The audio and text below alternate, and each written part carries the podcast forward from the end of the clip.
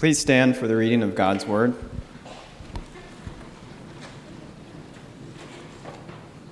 Again, he began to teach beside the sea, and a very large crowd gathered about him, so that he got into a boat and sat in it on the sea. And the whole crowd was beside the sea on the land, and he was teaching them many things in parables. And in his teaching he said to them, Listen, behold, a sower went out to sow. And as he sowed, some seed fell along the path, and the birds came and devoured it. Other seed fell on rocky ground, where it did not have much soil. And immediately it sprang up, since it had no depth of soil. And when the sun rose, it was scorched, and since it had no root, it withered away. Other seed fell among thorns, and the thorns grew up and choked it, and it yielded no grain and other seeds fell into good soil and produced grain, growing up and increasing and yielding thirtyfold and sixtyfold and a hundredfold.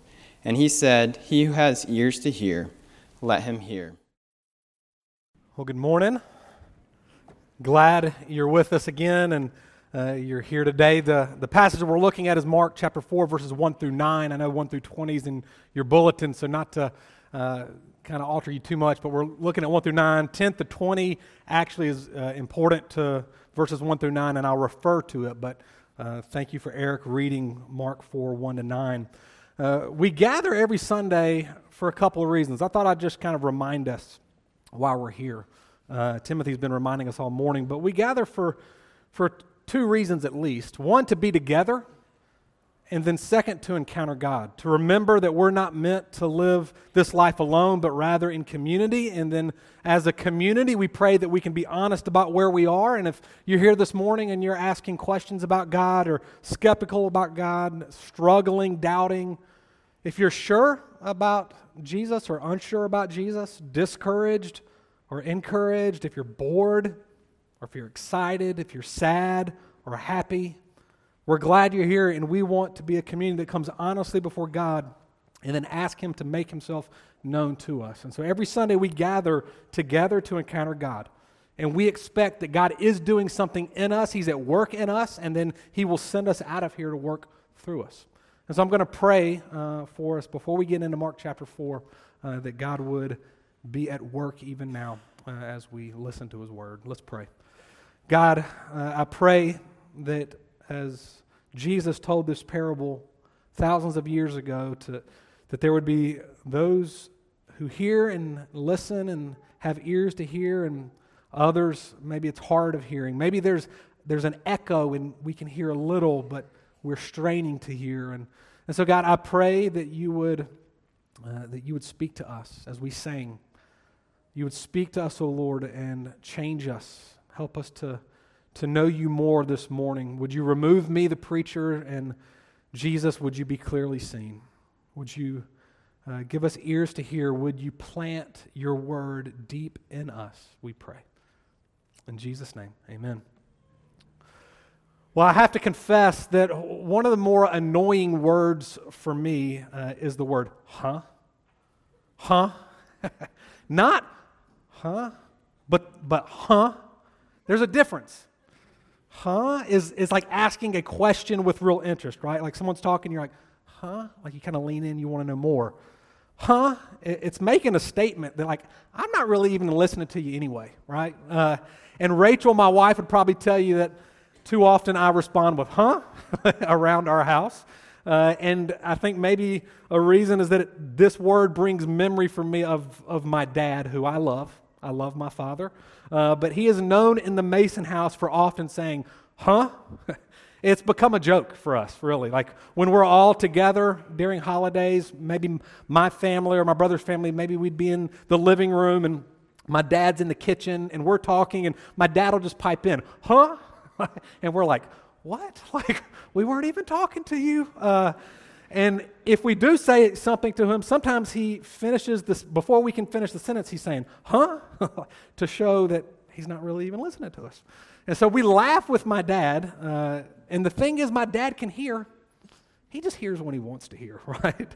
Uh, I mean, there are, for instance, there are times when I've been talking to my mom in, in the kitchen, and my dad is reading the paper in the living room, and my mom and I are talking in a very normal voice, and and my dad will chime in from a distance about whatever we were just talking about. Like he was listening very clearly, heard very clearly what we were saying. All of a sudden, my dad has like superpowers to hear from far distances, right? He can hear when he wants to hear. And I can hear when I want to hear uh, when I'm at my house. But the, the reality is that sometimes we just have selective hearing ears to hear when we want to hear. Now, on a more serious note, uh, there's a good friend of mine here in Durham who who owns a hearing aid business. And, and he got into this business because he himself could not hear as a little child. And he finally got fit for a hearing aid. And he would tell you that his world opened up when he finally could hear. When he could hear birds and voices and music, that his life changed. And his passion now is to help people who cannot hear to hear for the first time to test them and fit them for a hearing aid. And he will tell you that there is nothing quite like seeing a child or an elderly person who could not hear all of a sudden hear voices and hear music, and their world opens up. Uh, there is a YouTube compilation that you should check out. Uh, I think if you just Googled deaf people hearing for the first time, it, it's very moving the tears, the smiles, the amazement of people when they can finally hear. In Mark chapter 4, Jesus tells a story, and there's a large crowd gathered around, and Jesus screams, Listen, hear. Jesus, the greatest preacher ever, preaching the greatest message ever.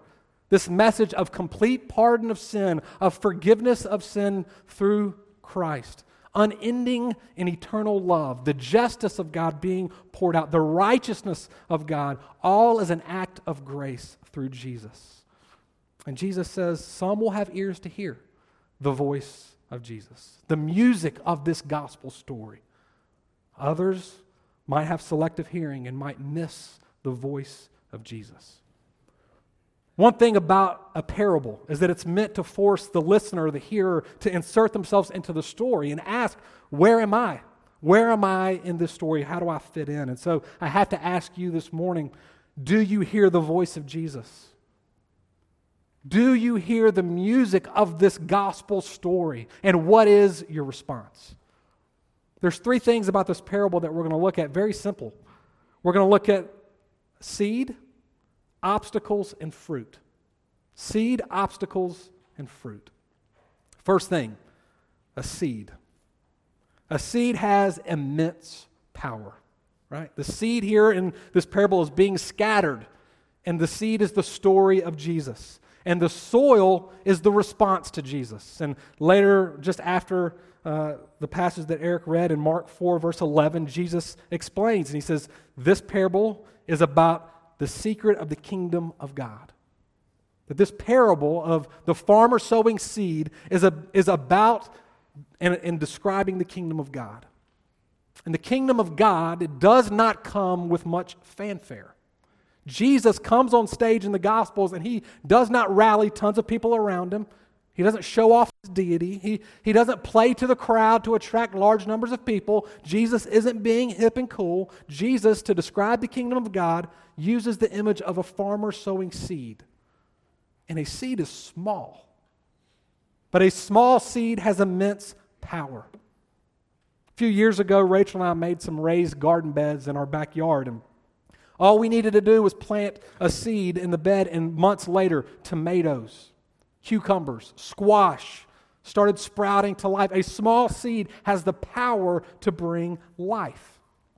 Now, as cool as I think my iPhone 7 is that I, I just got, I could plant it in the ground and it's not going to produce anything. And as helpful as money is, I plant a $100 bill in the ground and it's not going to grow more $100 bills.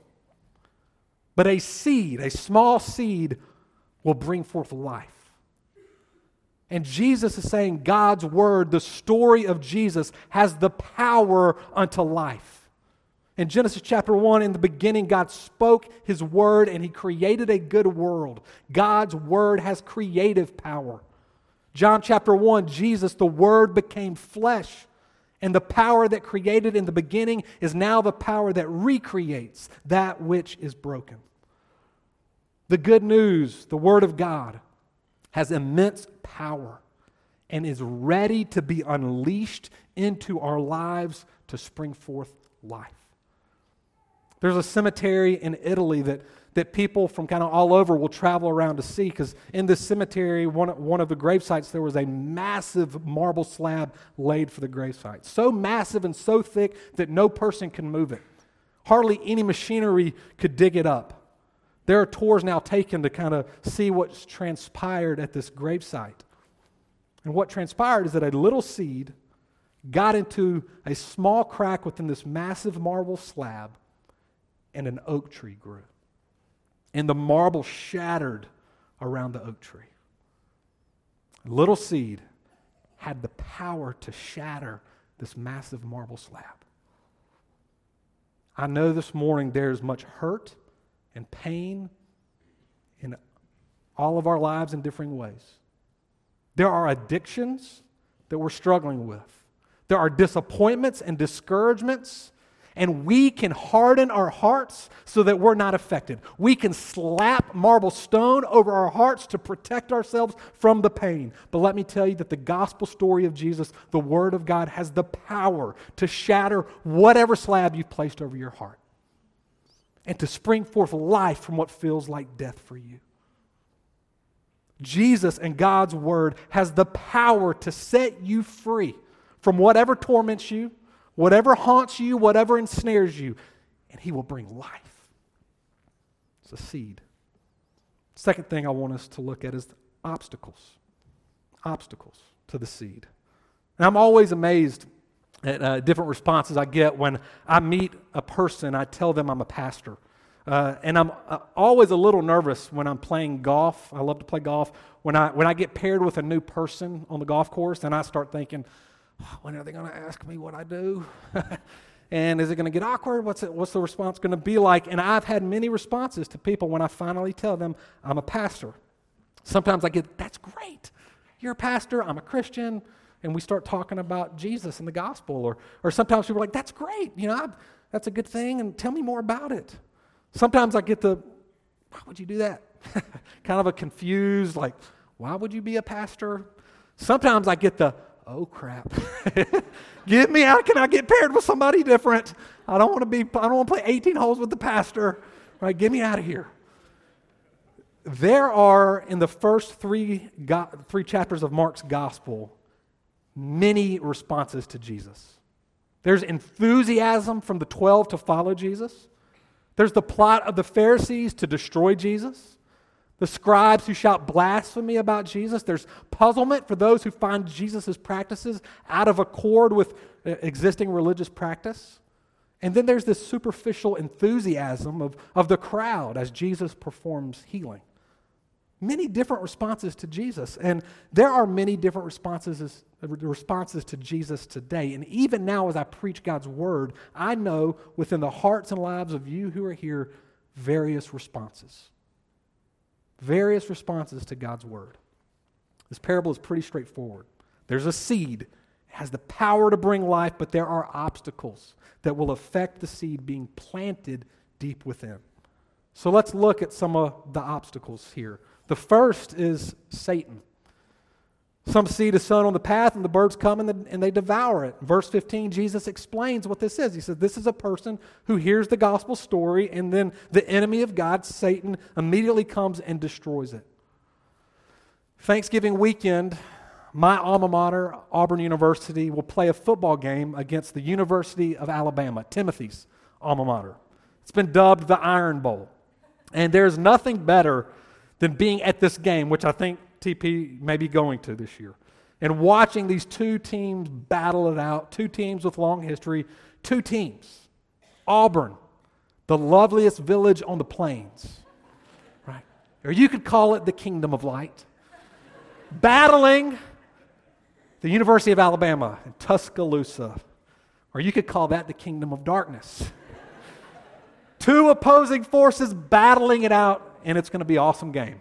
I'm, I'm, I'm a little afraid we might lose. But let me tell you about a kingdom of light that will not lose. Genesis 1, God has let us in on the reality that there is a great cosmic battle. There's a battle between the kingdom of God and the kingdom of darkness. That Jesus and his church has a real enemy. The father of many lies, the prince of darkness, has a purpose to distract us from understanding and seeing the true Jesus, from hearing the music of this gospel.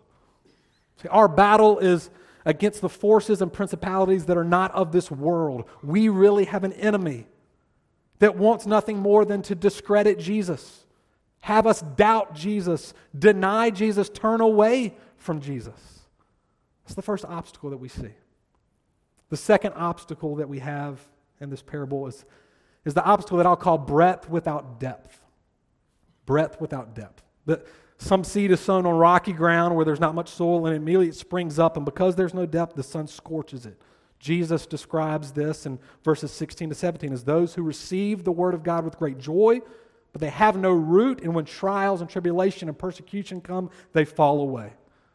Now, this may sound odd, but this obstacle is misappropriated spiritual enthusiasm, misappropriated zeal. Uh, one of my favorite toys growing up, and one of the greatest inventions for a toy, I think, is, is the invention of Play Doh. And, and Play Doh is awesome. I love Play Doh. I mean, you can you use Play-Doh to, to make shapes, to create, to build. It, it lets you dream and imagine, right? I love Play-Doh. But we can be tempted to have a Play-Doh Jesus. To shape and create and to imagine Jesus to be who we want him to be rather than who he reveals himself to be.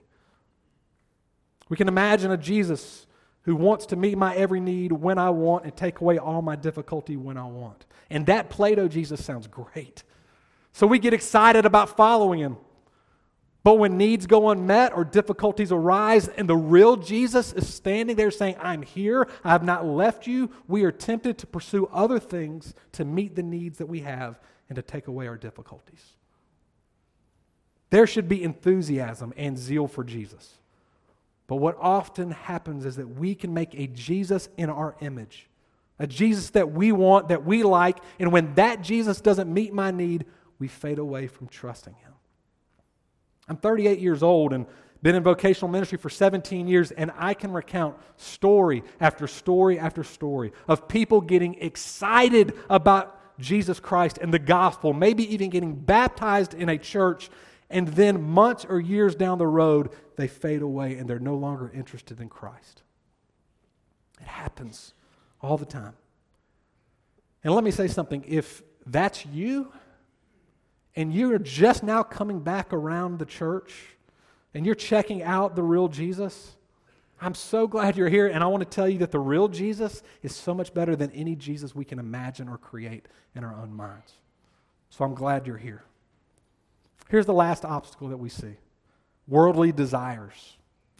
Verse 7, it says, Other seed fell among thorns, and it grew, but it got choked out. Jesus describes what's, what that means in verse 19. He says, These are those who hear about Jesus, but the cares of the world, the deceitfulness of riches, the desire for other things enter and choke out the gospel. We live in a world that exalts power and money and sex, just to name a few things. And power, money, and sex are appealing. And if you say they're not, I don't know if you're breathing. They are appealing. They can lure us away from Jesus. Charles Spurgeon wrote 150 years ago, and he said this I believe that one reason why the Church of God at this present moment has so little influence over the world is because the world has so much influence over the church. He continues Put your finger on any prosperous page in the church's history, and I will find a little marginal reading that says thus In this age, men could readily see where the church began and where the world ended.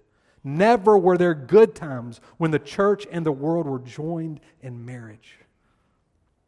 A great obstacle to Jesus is a love of the world, the things of the world. And when I say world, I mean the fallen, broken world, the upside down reality we're tempted to live in, the, the exaltation of riches, sex, power, fame. That's what I'm talking about. Our oldest son, Henry, is uh, getting to the age now where I can wrestle with him. And I love wrestle, wrestling with him. And I'll joke with him. I'll say, but I'm going to put you in the sleeper which is if you for those of you who didn't grow up watching WWF like I did, let me let me tell you about the sleeper. The sleeper is when you come up behind somebody and you wrap them around and you begin to choke out the air, right? And all of a sudden they just kind of they go to sleep, right? So I joke with Henry, buddy, I'm gonna I want to put you in the sleeper. The broken, fallen world that exalts sex, money, power, fame, wants to come up from behind us when we don't see, lure us in, choke us out, and put us to sleep to the purposes and the person of Jesus. These are the obstacles that we find here to the Word of God and to Jesus. The last thing I want us to see in this parable is fruit. Not just seed, not just the obstacles, but fruit and that the seed planted deep bears fruit. The sower of the seed, uh, reading the parable of this stuck out to you, doesn't try to determine the soil before sowing the seed. The farmer sows the seed everywhere, right? So just to, let me just throw out a side note here. Neither should we, church. We don't know what God is going to do with His Word. We don't know in whom God will unleash His power. So we can and should unashamedly sow Jesus everywhere and to every person. The seed is scattered everywhere, soil to soil, and the soil that bears fruit is the soil in which the seed goes deep. See, the problem with the other soils is not that the birds come or, or that the, it's rocky and the sun you know, rises upon it or that the thorns grow. The problem is that the seed's not deep enough that the seed's not deep enough in the soil to withstand these obstacles. Seed being planted deep is the person who hears the word of God and bears fruit 30, 60, 100 fold. You realize one seed planted deep produces one large oak tree. And that one large oak tree will have hundreds of acorn seeds that fall to the ground, some of which will go deep and grow more oak trees, and on and on and on. A forest starts with one seed, but that seed must go deep. So let me ask you, what are you doing to ensure that God's word, this gospel story of Jesus, goes deep into you? Somewhere along the way, I can't remember who, taught me about the five finger grip on God's word. I think I maybe have shared this before. The five finger grip five things that God's Word tells us to do with His Word. The first is to read it. We read the Bible, right? We read it. Maybe you have a plan to read through the Bible in a year. Maybe, maybe you want to read the Old Testament in a year, you want to read the Old Testament and New Testament twice in a year. There are many tools that will teach you and lead you how to read the Bible, but that's one. The second thing the Bible tells us to do with the Bible is to meditate upon it. Meditation is prayerful, slow reading and pondering God's Word. It's different than just reading through it. The third thing is to study it, to study God's Word. Now, maybe that's you're picking a book of the Bible, like Galatians, and go for the next month. I'm just gonna I'm gonna get into this book. I'm gonna understand who's who's writing it, the author, who's who's he writing to, the the audience, and and try to apply it to my life for one month. You're gonna study in depth one book. That's the third thing. The fourth thing is to listen, which is what you're doing right now. You're listening to a sermon, you're listening to the preaching of God's word. The fifth thing the Bible tells us to do with the Bible is to memorize. To memorize it, to commit to memory verses and passages, to be able to have a firm grip on the scriptures, to plant it deep within us. These five things are given to us.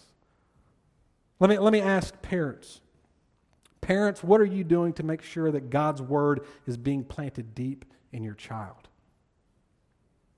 You know, there's no greater privilege than praying and asking God to raise your child to be an oak of righteousness planted in the Word of God. You realize that your one child may become a renowned doctor who heals thousands? Or your one child may create the next great nonprofit? Or your one child may be used to lead another person to trust Jesus, and then that person becomes the next great apologist or evangelist. We have the opportunity to plant God's seed, His word, deep into our children. And just as one seed can produce a forest, God can use your one child to bring His life into the world. God can use you to bring His life into the world. The analogy of the kingdom being like farming is great. It's good and it's so good for me because I am quick to be efficient and productive and moving all the time, but farming takes time. Farming takes patience, nurture, care for that which is planted. God's kingdom doesn't come with, with a big bang, it comes slowly and faithfully over time. I have to confess that sometimes I just want people to get Jesus, like, get it. They, all of a sudden, boom. Sometimes I get frustrated in my own life and I want to be like Jesus now. But that's not the Christian life. The kingdom of God comes in patiently cultivating and nurturing Jesus and His Word deep into our hearts and our beliefs. So, as much as we want to see Christ Central Church grow and move out into this city and grow in width, the ability to do so faithfully for a long period of time in the city of Durham and around the world will happen because God's Word is planted deep within us. And as it's planted deep, we then will be willing to go and die for this kingdom, to give our lives in service for Jesus, to bear forth fruit, and it will spring into all the world. But we won't give up our life until we hear the music of this gospel story, until we hear the voice of our Savior. We won't. And so let me remind you of this music, a big piece of the gospel story that I, I think many of us forget Maybe you doubt and or you've missed in the presentation of the gospel to you before. And it comes from a storyteller named Garrison Keillor, who, uh, who I love, who tells the story of a, of a girl named Lydia who grew up in a fictional town that he, he called Lake Wobegon. And Lydia was tired of a narrow conservative community in Lake Wobegon, and so Lydia decides to leave and move to New Orleans where she is going to give herself to the fanfare of New Orleans, a city that never sleeps, the city that drinks and parties. And she longed to be valuable and find her place in New Orleans. So she arrives in New Orleans, and Lydia gets a boyfriend. And they live together, and she gets a job bartending at a local bar, and her boyfriend, he just lays on the couch all, all day long. Lydia finally gets tired of her life in New Orleans, and she realizes that this life she longed for doesn't isn't really all that it was cracked up to be. It's not panning out. And so while her boyfriend was asleep, she put a note in a bottle, placed it on the top of the TV, and she left, saying she was returning to Lake Wobegon. And so she did, but she didn't live with her parents. So everybody in Lake Wobegon knows who Lydia is. She's the girl that went to New Orleans. She was the girl that left to live in her wild ways, and everybody whispers about Lydia. So Lydia goes to her parents' house for Thanksgiving, and there's a large crowd gathered. And again, she is feeling very insecure about being at her parents' house. And she makes her way out of the crowd to find some solitude in the living room, and she begins to look on her parents' mantle, the knickknacks that her parents have on, on her mantle. And then all of a sudden, she sees a picture of herself at her high school graduation on her parents' mantle. And then she sees the strangest thing at the bottom of the picture a label glued to the picture that was typed out on her father's typewriter that said, Our Lydia. Our Lydia. And instantly she knew what it meant. That label placed by her father and her mother declared before the world, declared before Lake Wobegon, and against all the whispers that this is our Lydia. And it meant so much, the three letters, three jewels, each a diamond, to say "our." Our Lydia is treasured. She belongs to us. The gospel story is God's love in his Son who lived, died, and rose so that we could be in our Father's house.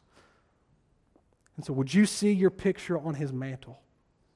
And underneath your picture, that you belong to him, that you are God's treasure. The story of Jesus, the Word of God who became flesh, lived among us a perfect life among us, gave up his life unto death, planted six feet in the ground. Three days later, he would rise again unto life so that his recreative power, his resurrection power, could be unleashed on us and to the world. Would you listen and would you hear? Let's pray. God, I pray for us this morning, for all of us, no matter where we are, that you would till the ground of our hearts. You would plant your word, your gospel, Jesus, of, of grace and love that we could fully, never fully imagine, fully comprehend. Would you plant it deep? Would you plant it deep? And would this small church and the world bear fruit? The lives in this church bear fruit because you, Jesus, are deep within us and we're hearing the music of the gospel, willing to give our lives away because of what you've done for us. Pray that you would do that in Jesus' name. Amen.